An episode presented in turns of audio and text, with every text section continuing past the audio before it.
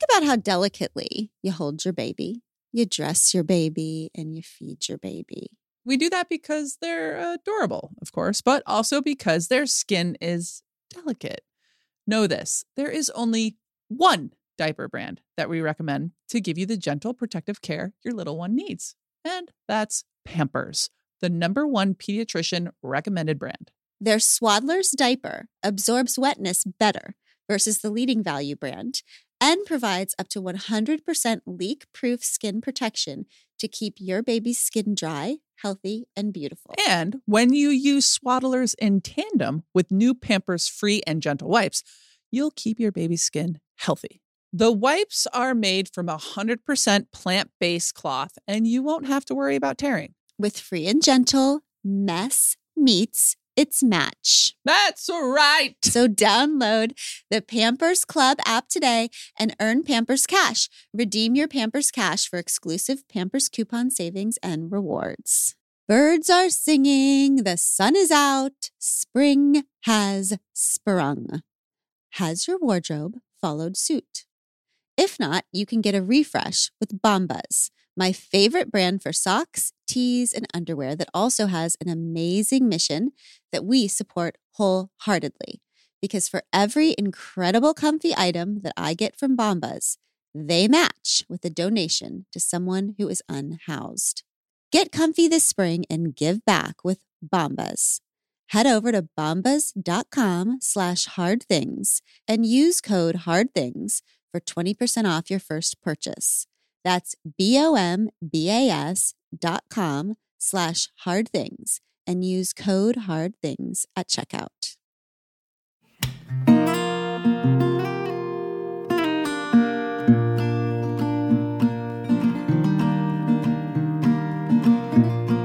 Welcome to We Can Do Hard Things. We have Alex Elle with us today. Alex Okay. Elle, who is helping heal the world, but who has her work cut out for her today with the three of us. I can't wait. I'm ready. Good I'm luck. ready. This is Oh, going to be Alex. a six hour podcast. Yes. Settle in, everybody. Settle the hell in. Alex Elle, who I just freaking adore, is an author, certified breathwork coach, podcast host, and restorative writing teacher. Alex's writing came into her life by way of therapy and the exploration of healing through journaling and mindfulness. Her most recent book, How We Heal So Beautiful, is available now. Welcome to We Can Do Hard Things, Alex. Thank you for being here. Hey, y'all. Thank y'all for having me. I'm thrilled. I can't wait to dive in with y'all. Same. This is going to be fun. I want to start, Alex, with this idea, which is I believed that the older I got, the more healed I would be, Mm. and the freer and bolder and badass and authentic. I just thought it was like a cumulative effort. And the Mhm. further I got from being born, the further I would get from all of my problems. And what I have truly experienced over the past really just five years, I'm 46 now, so in my 40s, is Alex, I am closer to my childhood traumas and crap than I have ever been Mhm. which to me felt like a bit of a failure. But then I read you say that the older you got, the more your childhood wounds surfaced. Mhm. Is that Mhm. true? Or were you just saying that? because I need to know. and my follow up question is what the hell? Yeah. Okay. So, hell yes, it's true. Okay. Um, I am 33, and I feel like when I turned 30, all of my childhood stuff just came to the surface. And I think that's because I was doing some really challenging, deep healing work on my own. I look at healing as like layers. So I was peeling back these layers of my emotional onion, thinking, oh, yeah, I got this. Mm. I'm fine. I'm growing. I'm changing. And then it's like, oh, I, that can be true and I can still have so much work to do. Mhm. And I have three children. I have daughters. And so I found that with every birth of a kid, I had even more stuff to work through from Mhm. my own mother wounds to really trying to be the best woman I could be for myself so that I could lead by example for my girls. Mhm. And then mourning the fact that nobody considered me in that way. Mhm. So it really just started to hit me like, damn, the older I get, the more healing I have to do. Yes, what the hell, but also, okay, I have the tools that I didn't have Mm. Interesting. back then. Yeah. Another thing you said helped me with my original problem, which was is your idea of self awareness that as self awareness increases, hmm so good news, bad news, like you're a self aware creature, wonderful. But a lot of things that you become aware of are your own challenge, your own Yes. wounds, right? Yes. Yes. This is why people avoid going to the doctor. Because it's like, yay, you had an x ray. Boo, now you have all the information that the x ray reveals. So is it kind of a positive thing too? Because it's it's people who are the more maybe the more introspection I'm doing, the more work I'm doing, the more what I need to heal becomes apparent. I think it's a beautiful thing. It's a pain in the ass thing, Mhm. but it's a beautiful thing Mhm. because as I write in my new book, when we heal ourselves, we heal our lineage. Ooh. When we heal ourselves, we heal each other. Mhm. right so we really have to start looking at looking at our stuff as this act of community service Mm.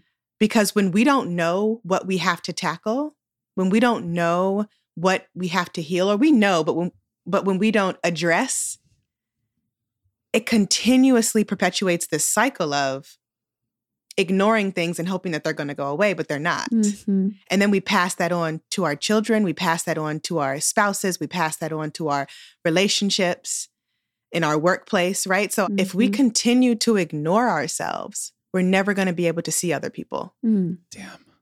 Mhm. How Mhm. much is this, do you think, related to like mortality? Because, you know, as as you go through your 20s, it feels like 20s are just like, what is life? I don't know what the hell I'm doing. And then you kind of start settling into a groove. Well, some of us, I didn't really until I was in my 40s. How much do you think of this process of healing has to do with the idea of, oh, I'm, I'm maybe midway through my life. I'm getting close to Mhm. midway through my life. Should I start this process now? Obviously, this stuff isn't going away. Mhm. hmm Maybe. I know for me, I wanted to start sooner than later Mhm. because I saw my mother suffering. I saw my grandmother suffering.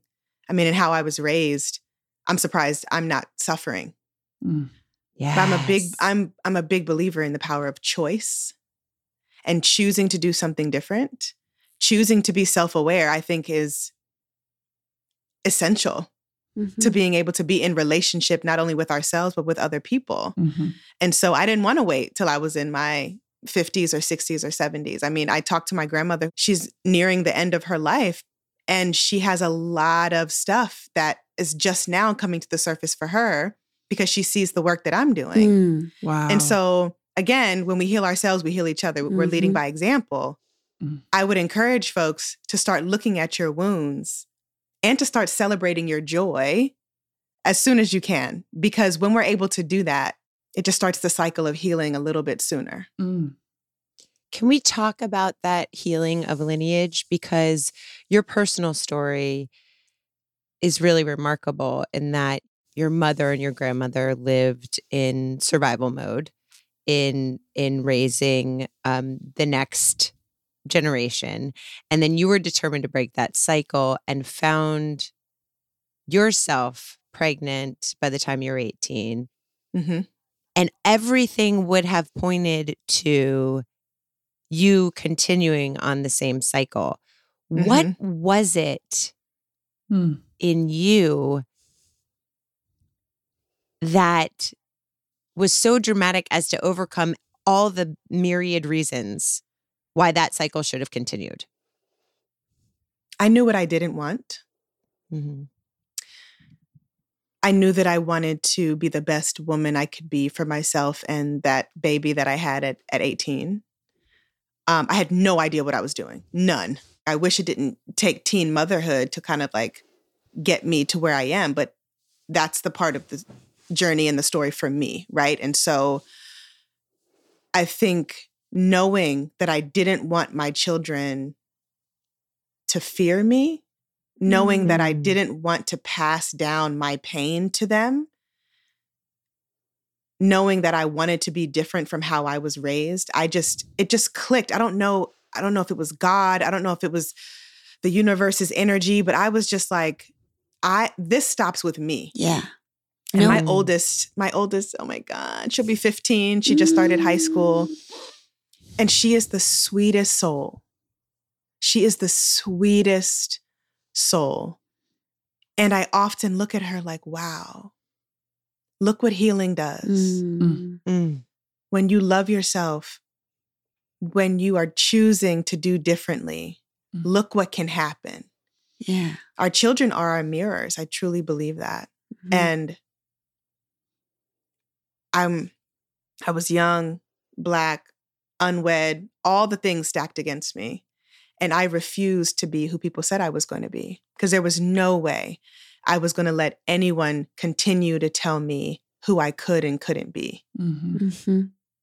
Mhm. When you say, I knew what I didn't want, I mean, I think that's kind of everything, right? Because even that- awareness means you are aware that this is a, in some ways, a, a, a thing I could build or not. It's not just the Right. world as it Mhm. is, right? It's something that Mhm. I can have agency in.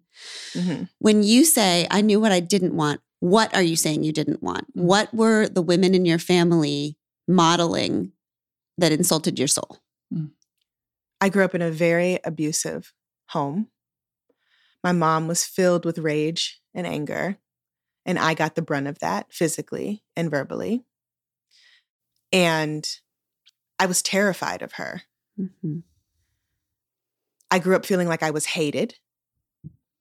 I grew up feeling like I was unwanted and a mistake. And I'd never wanted my children to feel like that. And I didn't want to feel like that anymore. So I Mhm. had to make the choice to like, okay, if if my mother couldn't love me in the way that I think I deserved to be loved, I have to find a way to love myself. Mhm. I mean, a big part of me getting pregnant at 18 because I was searching for love in all the wrong places. I didn't value myself. I didn't value my body. And so that had to change because I was having this kid, another black girl, you know, and I didn't want her to grow up hating herself. I learned self hatred before I learned self love. Wow. Mm. And it's interesting. My mom and I had a conversation when I was 30. This is probably why all this shit hit the fan because conversations will do that, won't they? Yeah. um when my book After the Rain came out, which is like part memoir, part part guide, and I talk a lot about me and my mom's relationship in that book. And I am a big believer in that my stories are not just my stories. And so I gave her the book and I wrote her a letter and I said, I bookmarked the pages that were about us. And I said, whenever you're ready to talk, I would love to talk to you about this. And my mom and I had started repairing our relationship. We were able to relate to one another as women and not just mother and daughter. Mm. And um, we sat down and we talked on my 30th birthday. She apologized to me Mm. for the first time. And she said, I am sorry for not being able to show up for you. I had so much going on. I was so angry and so enraged. And years ago, I probably would have been like, that's a cop out, that's an excuse. But being in the healing that I was Mhm. in and that I am in, I was like, I see you. I see you. I understand where you were in your life. And I understand what self hatred does Mm.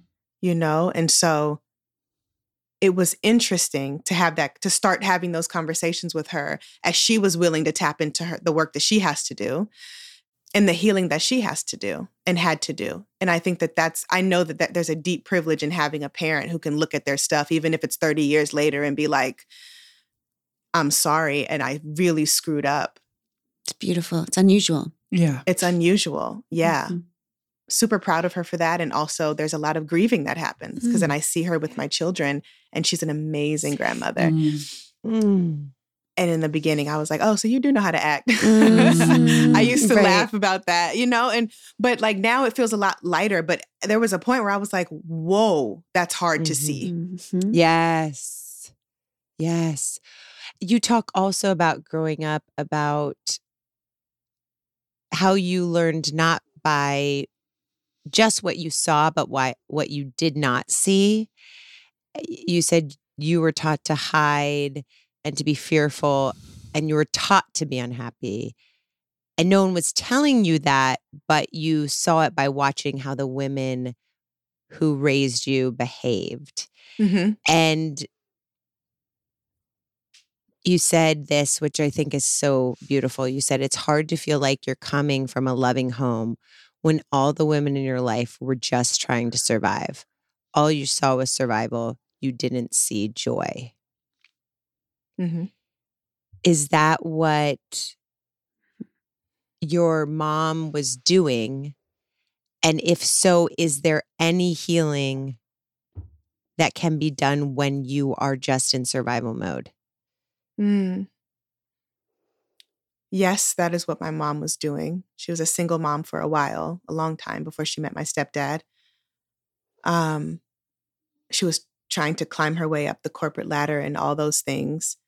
And so she was trying to survive. She was trying to raise me. She was trying to do the best she could with what she knew. And she didn't know much about love and parenting. She was leading by example. She was leading by example, which was not a great example Mhm. We all are.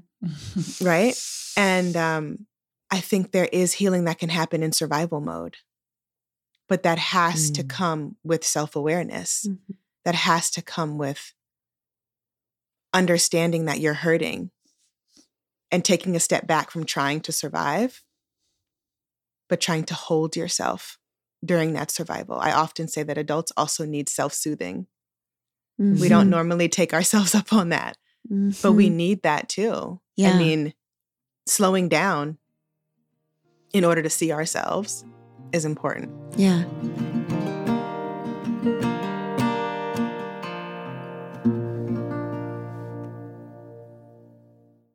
Quick math the less your business spends on operations and multiple systems, the more margin you have, and the more of your hard earned money you get to keep. But with higher expenses than ever on things like materials and distribution, everything just costs more. That's why smart businesses are graduating to NetSuite by Oracle. NetSuite is the number one cloud financial system, bringing accounting, financial management, inventory, HR into one platform and one source of truth. You'll reduce IT costs, you'll cut the cost of maintaining multiple systems, and you'll improve efficiency by bringing all your major business processes into one platform, slashing manual tasks and errors. Over 37,000 companies have already made the move, and expenses don't slow down. So why should you? By popular demand, NetSuite has extended its one of a kind flexible financing program for a few more weeks. Head to netsuite.com slash hard things. netsuite.com slash hard things. That's netsuite.com slash hard things.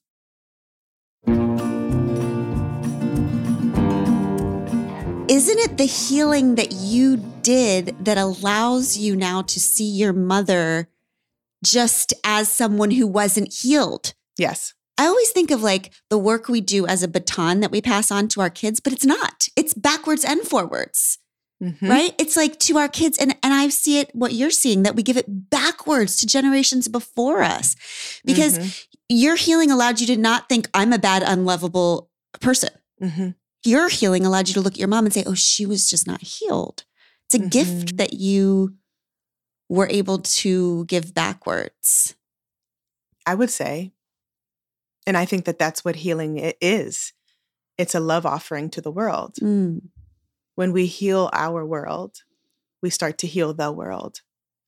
Mm. Um, when we see ourselves, we start to see other people.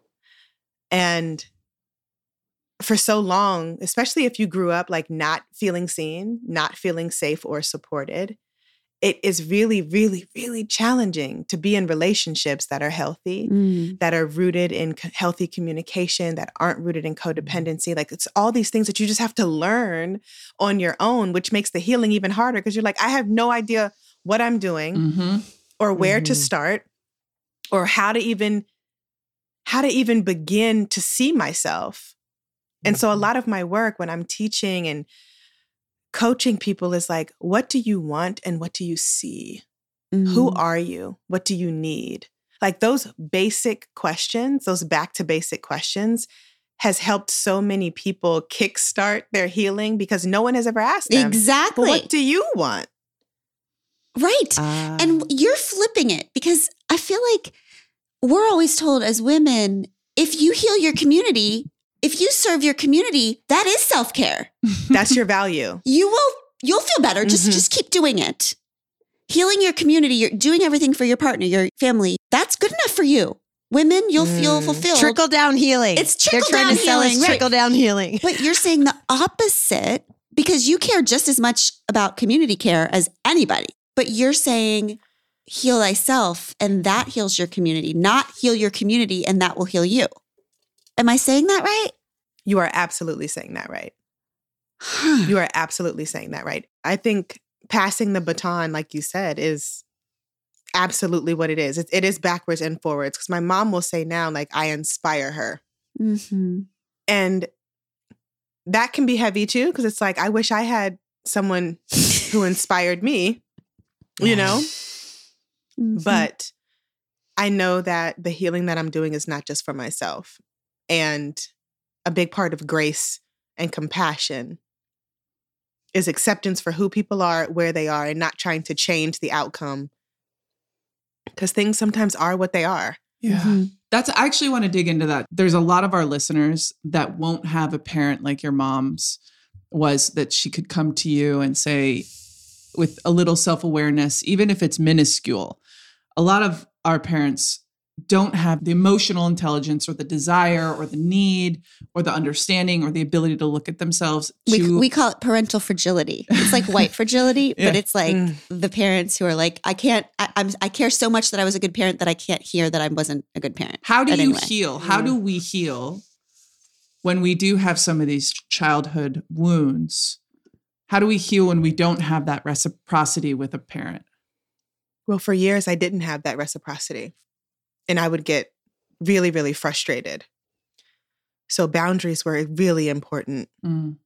and talks with my husband were really important. Talks with my close sister friends, really important. So, community, Mm. again, Mm-hmm. extremely important to be able to be like, wow, they are just not getting it. They don't get it. And a big part of that, again, is acceptance.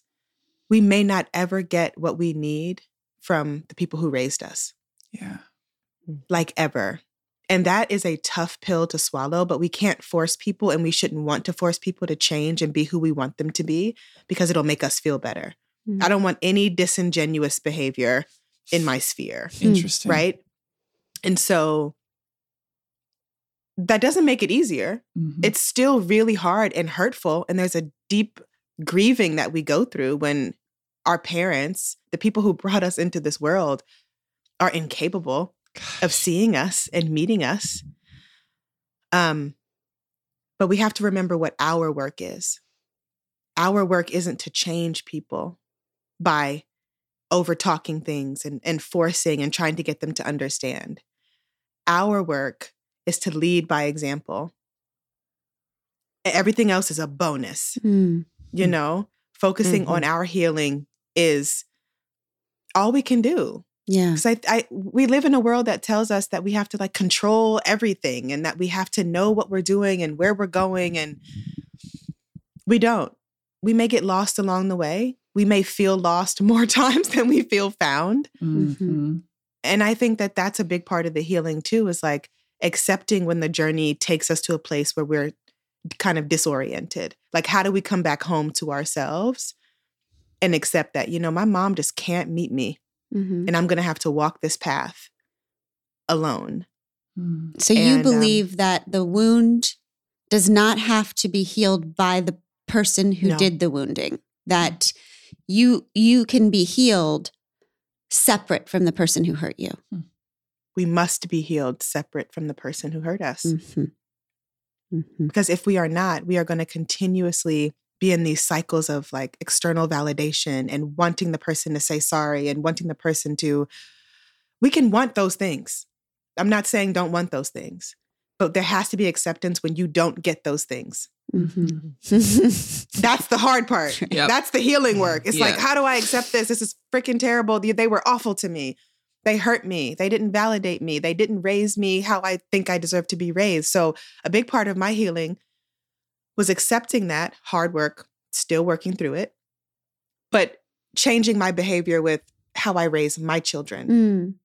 Mhm. and how I raise myself. Because as I parent my children, I am reparenting myself. That's right. thoroughly. Yes, that's why all the crap. That's why all the crap. That's Yeah. why all the crap. Yeah. Because we're looking forwards and backwards. We're like, I love you so much. Here's what I want for you. Wait, why the hell didn't I get that? Like, yeah. And that's why it pisses you off when your mom calls and asks you seven million questions about your kid. Because you're like, wait a minute. What is Yeah. healing, Alex? Your definition of healing. Like, what are we doing when we're healing? Mm. Why do we need it? What is it? How do we know we need it? Mm. Oh, those are big questions. Yeah. And there, maybe there's no like, just it's an exploration, you know? Like, what do you think of when I ask you those questions? what is healing? Healing is a vulnerable act of self advocacy. Mm, Self advocacy. Healing is the choice to Mhm. choose yourself. So if you are self advocating, which I'm obsessed with that response, that means you have to have a self to advocate for. So there has to be a prerequisite to healing, which is who am I and what do I need and why am I hurting? Mm. which is the self awareness. What am I not getting that I Which is why that self awareness is the first step to any healing, is because it all comes Mm-hmm. from that center core. I think realizing that you are a self and that you matter just as much as anybody else in this world is reason enough to do some healing work. Mhm. Mm. People get scared by the word healing because it's like that's a big thing, right? But healing healing is not just tackling the trauma. Healing is also celebrating joy. Mm. It's a celebration of joy. Because when you see someone who's quote unquote unhealed or who is in their hurting state, you can tell. You can tell, you can feel it, how they interact, how they speak, all those things. And so when we are able to be like, I don't just have to be healing to heal that thing that hurt me, to fix that thing that hurt me. I can be healing and have that be this deep celebration of, I am still here today. Mm. Mhm. Mm. Mhm. Getting up out of bed is healing. When depression is hard and anxiety is hard, I walk through the world with both. I take Zoloft for both. It's finally working for me and it feels amazing. That is healing. Mhm. Going to therapy is healing. Going for my morning walks, I just celebrated a year of every walking every day. That is healing. That's a celebration of joy, Mm. right? So it's like, how do we get people, especially women, to understand that our aliveness is enough Mm. Mm. to start the process? That's gorgeous because we also think of healing as it has to be so damn traumatic. Right. But I love what you're saying, which is like, actually, can we just sometimes return to our damn aliveness? I think the reason why it's so confusing and hard to to grip, it's like slippery, is because it's actually quite revolutionary. This insistence that there is a self, that we women have a self, that you as a black woman are like, no, myself and my healing is as important as all of this, the world I'm supposed to caretake. It's quite countercultural. And also the whole idea that, Alex, you want there to also be joy in healing. Like, this is the first time I've ever experienced that. Uh, to me, I thought healing was just feeling better. It wasn't an action, it was just like time was going to heal all wounds. And then I'd feel better, but maybe I was getting half of it right. I was and am and always have been going towards joy, which is a Mhm. healing mechanism. Alex, that idea of of joy or the will to be alive as being healing. You said that the often what scares us most is not having that lingering feeling of suffering waiting for the shoe to drop. Mm-hmm. So when we're in a place of not healing, is it that we feel so comfortable in the suffering that anything that feels like alive Hmm. Mhm. is so different and uncomfortable? That strikes me as so terribly true. It feels illegal. it feels like you're not supposed to have it. Like Yeah. they're going to get struck Oh, down. yeah. Oh my gosh. What's So- that about, Alex? Oh my gosh, I don't know what it's about, but all of us go through it. I know that when I when I met my husband, he comes from a big family and they are like really lovey-dovey, super supportive, like very different from how I was raised. And I remember being like, I don't want to be a part of this family. Mm. Too much Mhm. love happening over here. Mm. It felt so foreign to me that I was willing to leave. And I told him, I don't want a family with you. Mm. This was before we were married. and I was looking for a way out. Mm. because I was like, this Mhm. is too good. His mom loves me. His family loves me. They're kind to me. I'm not worthy of this joy. Mm. And Ryan said to me, All I want to do is love you. Why won't you let me love you?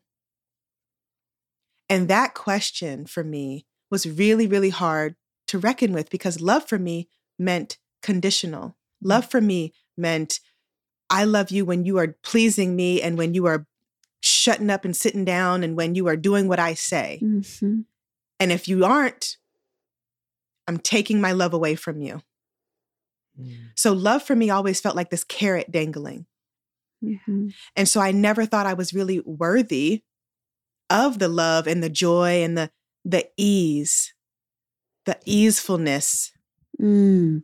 that I was receiving. I was so used to chaos and dysfunction that it felt really foreign to have peace in my life. Mm. Suspicious, even.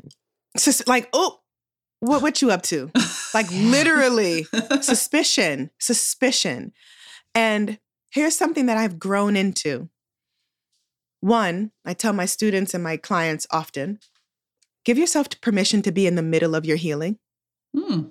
You don't have to be at the ground up, you don't have to be sky high. You know, thinking that, oh my gosh, I've arrived. First of all, there's no arrival in healing. We're going to be healing to the day we die. Yes. Okay. I'm just telling y'all now. I know some of y'all might not like to hear that, but Thich Nhat Hanh taught me that there is healing always. Mhm. Okay. Being in the middle, easefulness is in the middle.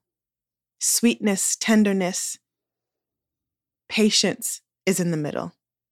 And so when I started looking at my healing and my the love and joy and all those good feelings that were happening as like ease and being in the middle, it felt more comforting.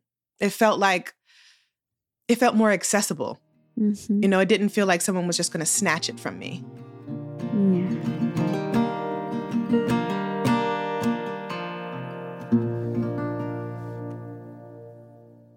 So many things in our lives change, but not our love for Vuori clothing. I love this ad. We're so glad that they continue to support the show. It's true. Abby is obsessed with Vuori. I am a little bit too. Do you think you have a favorite item? Ugh, their t-shirts. They never get less soft. They're just perfect for everything for going to dinner, for actively going for a walk, for working out, whatever you want to do. They're the I- best. Sleep in Actually, them. You you wear them to work out and you wear them out to dinner. That is true. I wear Vuori tops all day, every and day. you wear them under suits and you wear them Yes. to bed. It's everything. I mean, I love them, but it's not easy to find clothes that look sleek and feel comfortable. I mean, I can use them everywhere and anywhere I go. Vuori is an investment in your happiness. I promise you. For our listeners, they are offering 20% off your first purchase, plus free shipping on any US orders over $75 and free returns. Get yourself some of the most comfortable and versatile clothing on the planet at vuori.com slash hard things.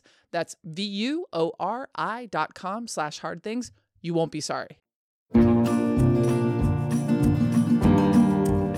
Is healing because what you're saying reminds me of something we talked about on a recent pod, I think with Chani Nicholas. Sometimes the rules that kept us safe as kids, we have to break those rules as adults Mhm. to get free, right? Mm. So is you're going into an easeful, peaceful family and saying, I'm not worthy of this, this isn't right. That's self-protection, right? That's something you would have had to say as a kid because you had to believe you weren't worthy or you would have felt rejection all the time. You had to make kids have to make a reason for what they're experiencing.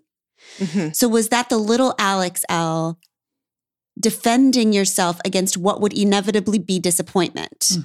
Absolutely. Is it because that's what I wonder about healing for me? Is it just a constant replacement of wrong thinking? Mm. Like we were taught a certain way to survive in our little ecosystems. And then later that system got bigger and bigger and bigger, and we were exposed to different ideas and rules. And maybe the little rules in our teeny ecosystem aren't necessary and aren't Mm. working for us anymore in the bigger world. It feels to me like it's a constant thought replacement to make narrow, narrow rules wider and bigger and freer. I I feel that a hundred percent. And when you were speaking, what was coming up for me was it's this constant unlearning to relearn. Mm-hmm. Mm-hmm. Yes. It's a cycle. Yes. It's a cycle. Because there's always going to be things that scare us in life. There's always going to be thing that things that trigger us and make us go back to our old self. It's like, how do we redirect? How do we unlearn that? Okay, I, I was not safe then, but I am safe now. Mm-hmm. Um, and so it it is. It's that constant replacement, and not even constant, but it's that intentional replacement. Mhm. It's that intentional Yes. redirection of I was not safe then, but I am safe now. How? How? Why? So something I teach in my writing courses is like, okay, if you're saying I am safe now, I want you to then go and, and write down why am I safe? Where am I safe? How am I Mm. safe? Who am I safe with? Prove it to That brings us back. That brings us back to that moment. And not even prove it, but like remind yourself Mm, of where you are today mhm. you know and so it's hard healing i don't want to say healing is hard but being intentional about our well-being Mhm. about our self-care about our healing work about our joy. It's not easy. I don't think it's hard but it's not easy. It- we need it we need deeply rooted intention for sure. Like you said, So it's see- never ending. Yeah, absolutely. intentional. Being intentional to me as i was reading your work i was like that's it. That's the whole ballgame because it feels like when you are growing up again you have these these automatic survival responses to get you through it and you can live your whole damn life that way Mm, Mhm. mhm. the whole way through you could just keep operating on like your system default coding Mm. Mhm. but it's when those moments where you look and you say like no i want to do something on purpose Mm. i don't want to do Mm. something because it's coded i want to take an intentional action like when your baby was born and you suddenly had the mirror of her reflection back at you and you said no i'm going to do something on purpose now Mm. when you met Ryan and you were like, no, I, my coding says, hell no, run, run, red alert. I'm Mhm. going to on purpose choose you. Mm-hmm. Damn. What, what are our daily on purpose intentional acts that aren't based on survival, Mm. but are based on our choice to do and act a certain way to lead our lives? Mhm. what are those daily practices that we can begin to to have ease even in the act of being intentional because that is an odd place to be if you've just been reacting to coding your whole life. Great Yeah. question. Mm. I do self check ins a lot. Hey, girl, Yeah. what's up with us today? Yeah. How you feeling today? How you feeling today? Um, Huh. Something else I ask myself is who are you? Outside of my roles, Mm. who am I today? Am I feeling, am I creative today? Am I lighthearted today? Am I cranky? Like, what is going on? Like, Mhm. figure it out. And that really helps me because not only does it remind me that I am my own greatest teacher, it also reminds me to tune in and tap in to my truth Mhm. of the day. That's right. Of the day. Mm. Can we talk about that? I think one of my favorite things about yoga is my instructor who always says, okay, let's see what we're working with today.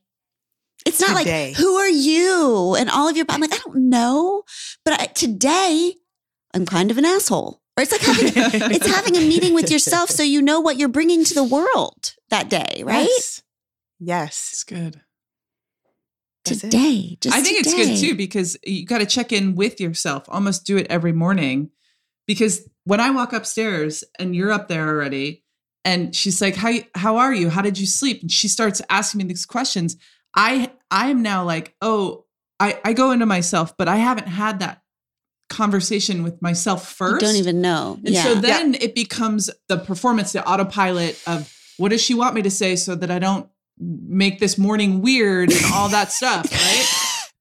Such a good example. So it's like maybe do like a daily check in with yourself in the morning before you talk to your partner. Maybe that's why we don't ever know what to say when people say, "How are you? How are you? How are you?" If you haven't, if you don't know, so Yeah. everything I becomes started. a I, I've started answering honestly. So like, tell me uh, what you like would what? say. Like, Like, if what I say, say? "Alex, how are you?" I don't. well, today. I'm not, su- I'm not sure how I'm feeling. I'm not sure. Or I feel like shit, actually. Mhm. And then some people, a lot of people don't have the capacity for that. Yeah. So they're like, oh, okay, well, Okay, anyway, Bye. here's your fries. right. but also, here's something too that I've learned from my my dear husband, who can be very cranky. Mm. Okay, cranky guy. Um, I'll be like, hey, babe, how'd you sleep? How you doing? He's like, I'm just waking up, babe. Mm. I'm like, you're right. I'll check in with you in about. Give me. I'll give you an hour. I'll give you about an hour. Yes. You know, Yeah.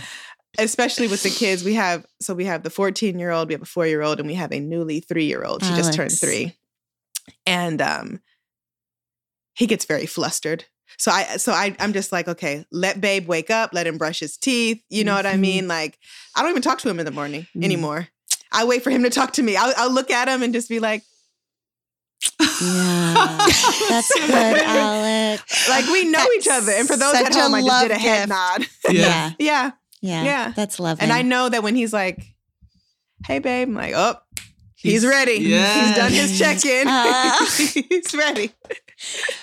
I want to get to the hows of how you do this because you actually have you have the little micro check-ins, but you also have some practices breathing, walking and writing.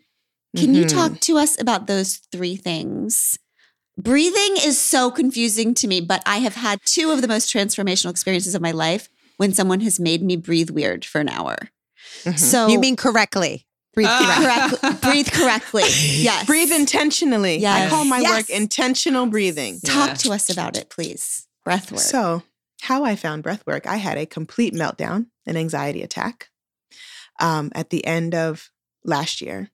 And I had no idea like what life was. I was back at a really, really dark place.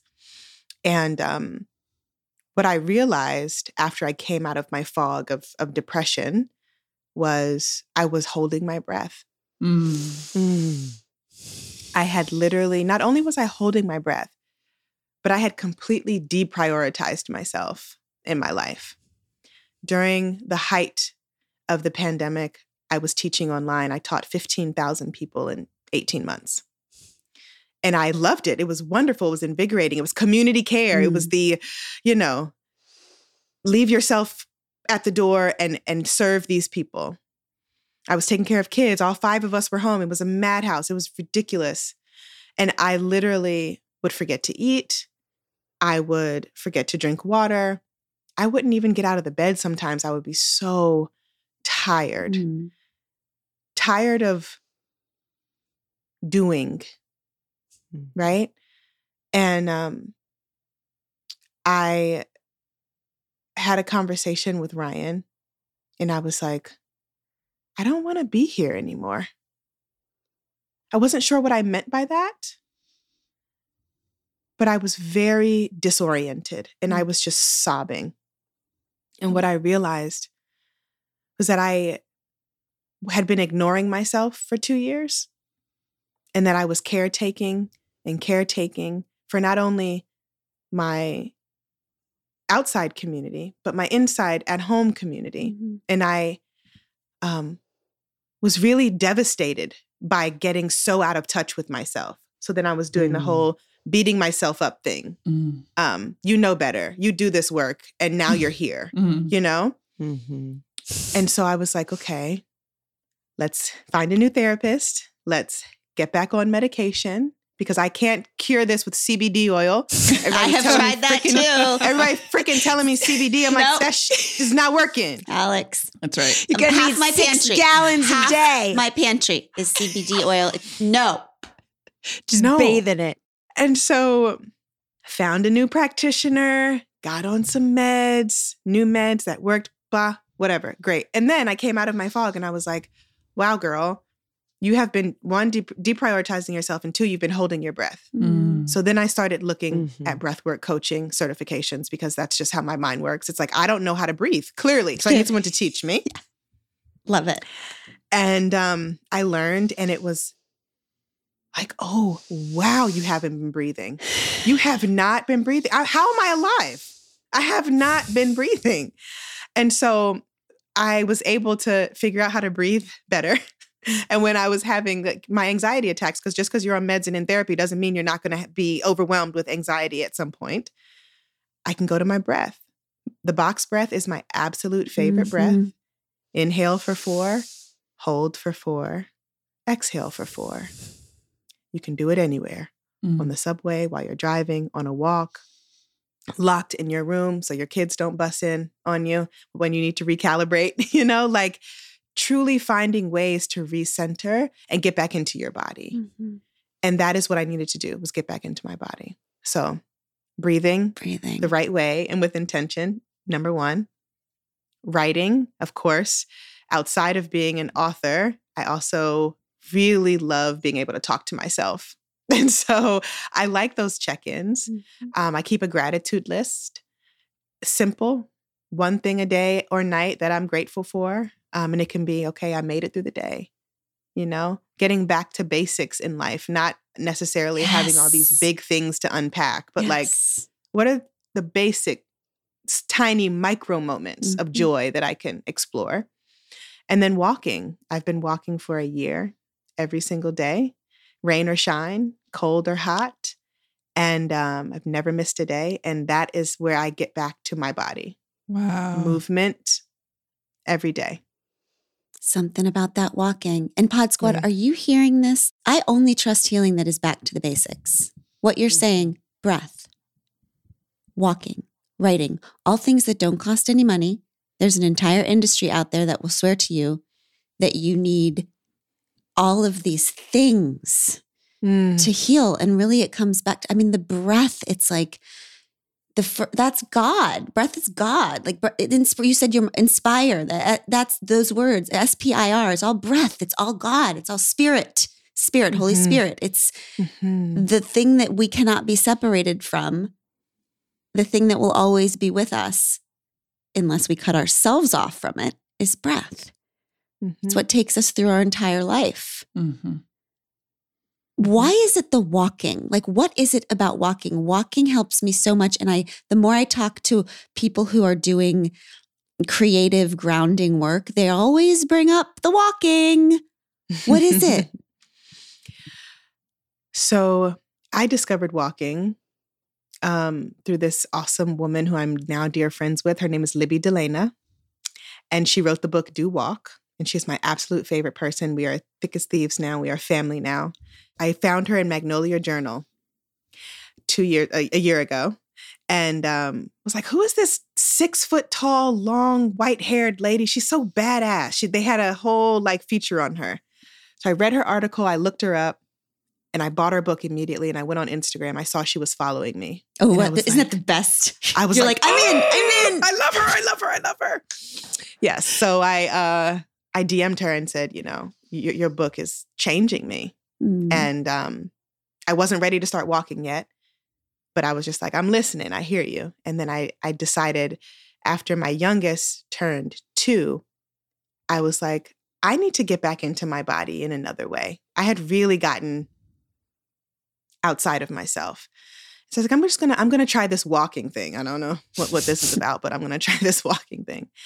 And I committed to 30 days. And then I said, at the end of the 30 days, if I'm still feeling good, I'm gonna go every day Mm. and I have been going every day since. Me and Libby have a podcast called This Morning Walk, where we talk about the lessons from walking through the world. Mhm. Um, she's 60, I'm 33. She's a white lady, I'm a black lady. It's like we're so different, but we are so the same. I go to Massachusetts where she lives with my oldest, and we go walk for walks on the beach, and we stay with Libby, and we have tea. And it's like walking has shown me who I am. It has shown me that I don't have to know where I'm going. It has shown me, like Libby says, to put motion to emotion. So when I'm pissed, I go for a walk. When I'm happy, I go for a walk. And it's Mm-hmm. the it's the promise to myself to move Mm. my body every day. And I did it. And I'm gonna keep doing it because I deserve to keep the promises to myself. Mm. The end. Alex, Look at damn Alex. uh,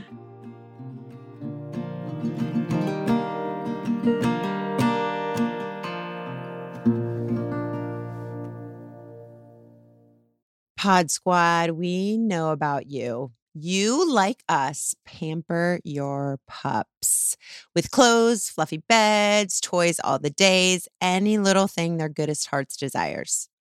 Why then would we settle for burnt, smelly pellets in their dog dishes? Maybe you don't. Maybe you go with the farmer's dog like I do for Seamus, and you reap the benefits of giving your dog real, fresh, healthy food. It looks like real food because it is real food. It's made with human grade kitchens with the same gentle cooking you'd use if you were preparing meals for your family. It's even fun signing up. You answer questions about your dog, like what health issues they might have, how old they are, what breed and personality they have, and more. You're not only getting fresh, pre portioned food, you're getting fresh, pre portioned food for your specific dog. And your dog may just have a newfound respect for their human too. Get 50% off your first box of fresh, healthy food at www.thefarmersdog.com slash hard things. Food made in human grade kitchens with the same gentle cooking you'd use if you were preparing meals for your family. Maybe more. Get 50% off your first box of fresh, healthy food at www.thefarmersdog.com slash hard things. You talked a little bit, Alex, earlier about self soothing. Can we talk a little bit more about that? Because Ooh. Mm. it's so fascinating to me. Well, those three things that we mentioned, you know, breathing, writing, and and walking have been my self-soothing tools. Mm. And self-soothing for me is like holding myself in the way that I hold other people. And in a way that we're not taught to hold ourselves. You know? Mhm. Um when I'm walking, I'm often thinking like, oh, like I'm rocking myself. I'm literally Oh my god, lulling myself. Yes. Wow. and rocking yourself we we view self-soothing as for some reason it's this thing that is appropriate for the first 2 years of life and then miraculously it's not appropriate anymore as opposed to an absolutely vital tool to have for all of life You know, Yes. I, Alex, I sucked my thumb until fifth grade Mhm. and I had a blankie until college. Somebody Mhm. stole it from me in college. It's a very upsetting story. But I think about when I quit sucking my thumb is when I became bulimic. I'm not saying they're totally tied, but why are some strategies of self soothing acceptable and some aren't? Because the way I feel is like we're all self-soothing, but we we develop these things like every time someone's a judgmental asshole, they're self-soothing. Mm. Like they can't handle the vulnerability of the moment or the jealousy or the whatever. Mhm. Assholery is, is self-soothing. It's just acceptable or something because it's seen as less vulnerable. I'd rather somebody Mm. just stick their thumb in their mouth instead of being an asshole. So the next time someone's an asshole to you, just go up to them and put their thumb in their With mouth. Put their thumb in Yes. their mouth. and and how come like things are culturally appropriate self-soothing like it's it's okay to have six six glasses of wine a night but it's Mm. not okay to rock yourself I think there are healthy ways to self soothe Mm-hmm. and unhealthy ways to self soothe. I think that just comes down to it. I think people who struggle with addiction are self soothing in their own way. It's not healthy. Mhm. How do we shift the unhealthiness into something that's healthy, into something that's Mhm. supportive, into something that is life giving? Because that's really what self soothing is for me. It replenishes me. You know, it, it fills me up. It's this nourishing act Mhm. of self care. Mhm. Um, and so finding healthy ways to self soothe has been big for me too, because when I was younger, I didn't have those things. I looked for for love in places that there was none. I dated really terrible people because I was self soothing or trying to. Right? I I um, didn't eat. I struggled with an eating disorder because I was, as you said, self soothing. Right? But it Mhm. that wasn't healthy. It wasn't life giving. And so when we think about self soothing, we need to be thinking about filling our cup, replenishing, nourishing. That's the word that really kind of like Mm. makes me feel things inside. Like self soothing equals nourishment. Mhm. How are we nourishing ourselves in a way that is healthy and Mhm. sustainable? Mm-hmm. yeah i love that So the question becomes what are your self soothing strategies? Yes. And if your answer to that is, I don't know or I don't have them, your actual true answer is you are having unhealthy self soothing strategies. right because Because if you doing don't know what they are, then you're the asshole at the meeting no, no, no, no, no. But they exist. Everyone has them. It's not a question of do you have them or do you not. It's are you aware Yeah. of your self soothing strategies? yes. Mm. And Yes. if you're not aware of what they are, you might want to, again, Alex Elle says, be intentional about choosing some that will work for you instead of defaulting to the ones you're no doubt already using. Mm. Um, Yes. Because I don't know what mine are. So that definitely means I have, it's probably working too much. It's probably being snarky and mean. It's Mm. probably, Wow. you know, so I know I have them, but I have to like take a hot minute and really Mm. think through what they are and think about intentionally replacing some of them Mm. so that I Mm. don't default to the others. I actually see this with my 14 year old. So she Mm. has anxiety as well. And a part of her anxiety is skin picking. Mm. and that she doesn't skin pick or self harm to um, end her life, but she does it because it feels good Mm-hmm. to Mhm. her, or because she's trying to punish herself for something, Mm. right? And so, Mm. something that we've been working with her um, psychiatrist on and therapist on is like redirection of the of that. Okay, so if you're picking because you're nervous, what can we do instead of picking? Mm. Or if you're picking Mhm. because you are excited, what can we do with our hands instead of that? Right. So it is the redirection, the intentional redirection. So when I see her picking, I'll say, Hey, don't pick. I have band aids. And that you want to put a band aid on? Because that'll redirect her to, oh, okay, let me not do that and let me cover. And then we can move on to Mhm. finding something else. Right. And someone, as someone who, a part of my anxiety is I pull my hair out which is why I've been keeping my hair short lately. I have, it's called trich, and I literally will pull my hair out. And Mhm. so, what I do when I get highly anxious and I feel myself tooling with my hair, I start snapping. Mm. So, there's another self soothing thing like, Mm. oh, I can't pick and snap at the same time. It's impossible. Mm. Right. So, like, even if, even starting small, I'm, I'm mentioning those things because our kids deal with it. We deal with it. Yes. Starting small. Maybe it's not going for a walk every day, but maybe it's snapping. Mm-hmm. Maybe it's not, you know, writing in your gratitude journal as self-soothing tool. Perhaps it's going to make a cup of tea with intention. Bringing your mind back to the moment and slowing down is really what self-soothing is. That's the nourishing act, the slowing down and the redirection. Mm. I love that. Mm. And crying. oh, you and know, crying. people think- yes.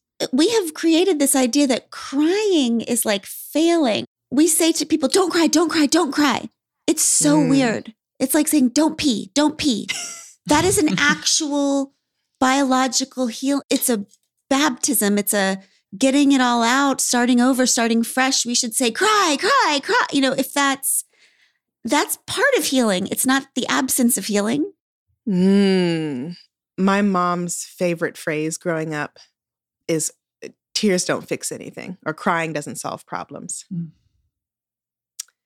And Charlie, who is my oldest daughter, is a crier. And something that I have committed to not doing is telling her to stop crying. Yeah. I will say, it's okay for you to cry. If you want to excuse yourself, go ahead, get yourself together, and you can rejoin us when you're ready to talk. Mm. Something that I will say is, I can't understand you when you're crying. And so I love you.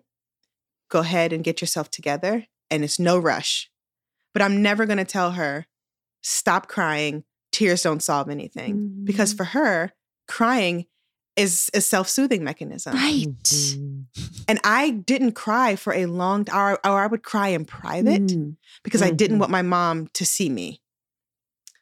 Um, and something that I do too as a parent is I cry in front of my kids. Mhm. Yeah. I don't hide my tears from my kids.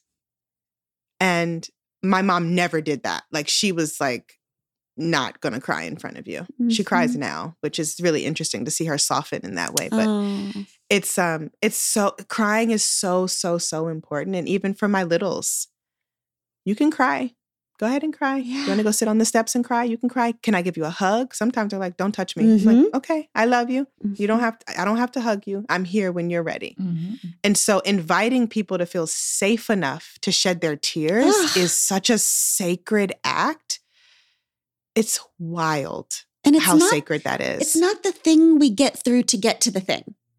It's not like, oh, we just have to sit through the crying so we can get to the words that we're going to say to each other. We always think we have put so much faith in words, Mhm. but the actual act of crying and sitting with someone who's crying and not being so Mm. uncomfortable with our own stuff that we rush them through the crying, Mhm. that's not what we suffer through to get to the healing. That is the healing. that is the healing Just the Well, tears. Alex, you say about crying, give it life and let it go. So Mm. is the crying itself giving life to whatever it is you're healing or mourning? It's both. Water is life giving. Our tears are life giving. And Mm-hmm. they also is a release, right? And I think that that's really important for us to realize like crying doesn't make us weak. It makes us really strong and vulnerable and Yeah. really like amazing. And I have a friend who um, she lost her dad and her sister within the same year. And we were having a conversation on FaceTime. And when we were talking on FaceTime, she started crying. And she was talking and crying. And I just was holding space and listening. And at the end, she goes, Thank you for not telling me not to cry. Mm. And that's a part of like our humanity wants to be seen in our most vulnerable states. Mhm. And that's really important Mm. to give ourselves the permission to release, to receive, and also to like to give our our feelings life. If that comes in the form of tears, that comes in the form of tears. It doesn't it's not wrong. It's like laughter. Exactly. It's like laughter. It's Don't the- laugh. Don't laugh. It's the same, just the nat body's natural response to just emotions, the being overcome. It's like laughter. I don't understand why people have such a weird. Because it's a loss of control and we don't like people to lose control around us. Alex, all of your work is about intergenerational healing, communal hear- healing, and you are raising three Black girls in this world, in this country. What do you want most for them to be able to release and Mm, what do you want most for them to be able to receive? wow. Mm. I want my girls to release the idea that they need to be validated by outside forces, including me and my husband. Mm. um, to receive their power. Mm. Connected, those two directly connected. You're really an example. You're amazing. Is Yeah. your vulnerability and you're doing, you're not just a teacher, you're a student, and that's what we trust. Thank you. I just keep thinking as we end that so much of what you've described as healing is a, is releasing. I think we think of healing as something that has to come in and fix us on the inside, and all this stuff has to happen on the inside for us to change. But actually, everything you're talking about the writing, the breathing, the walking, The the crying, it's all release. It's just different ways of not holding it all in, not holding our breath, not hiding. Mm-hmm. Mm-hmm. So today, let's just think of what we need to release and how, or not even what, maybe we don't even know, but just how we're releasing today, Mm. how we're exhaling. Maybe that's how we heal. Alex Elle., thank you for who you are in the world. Um, your new book, How We Heal, is just an act of service to all of us. It is community care. So thank, Thank you. and to the Pod Squad, just real quick, heal yourself this this week, and we'll see you next time. no, I think it's like it's easy peasy. I think it's like go for a walk or take Breathe a breath or cry. or Yeah. cry. Do one thing intentionally. There you Just go. pick one thing to do with intention today, and you will have started your healing. That's right. See you next time. Bye. Bye. We Can Do Hard Things is produced in partnership with Cadence 13 Studios. Be sure to rate, review, and follow the show on Apple Podcasts, Audacy, or wherever you get your podcasts. Especially be sure to rate and review the podcast if you really liked it. If you didn't, don't worry about it.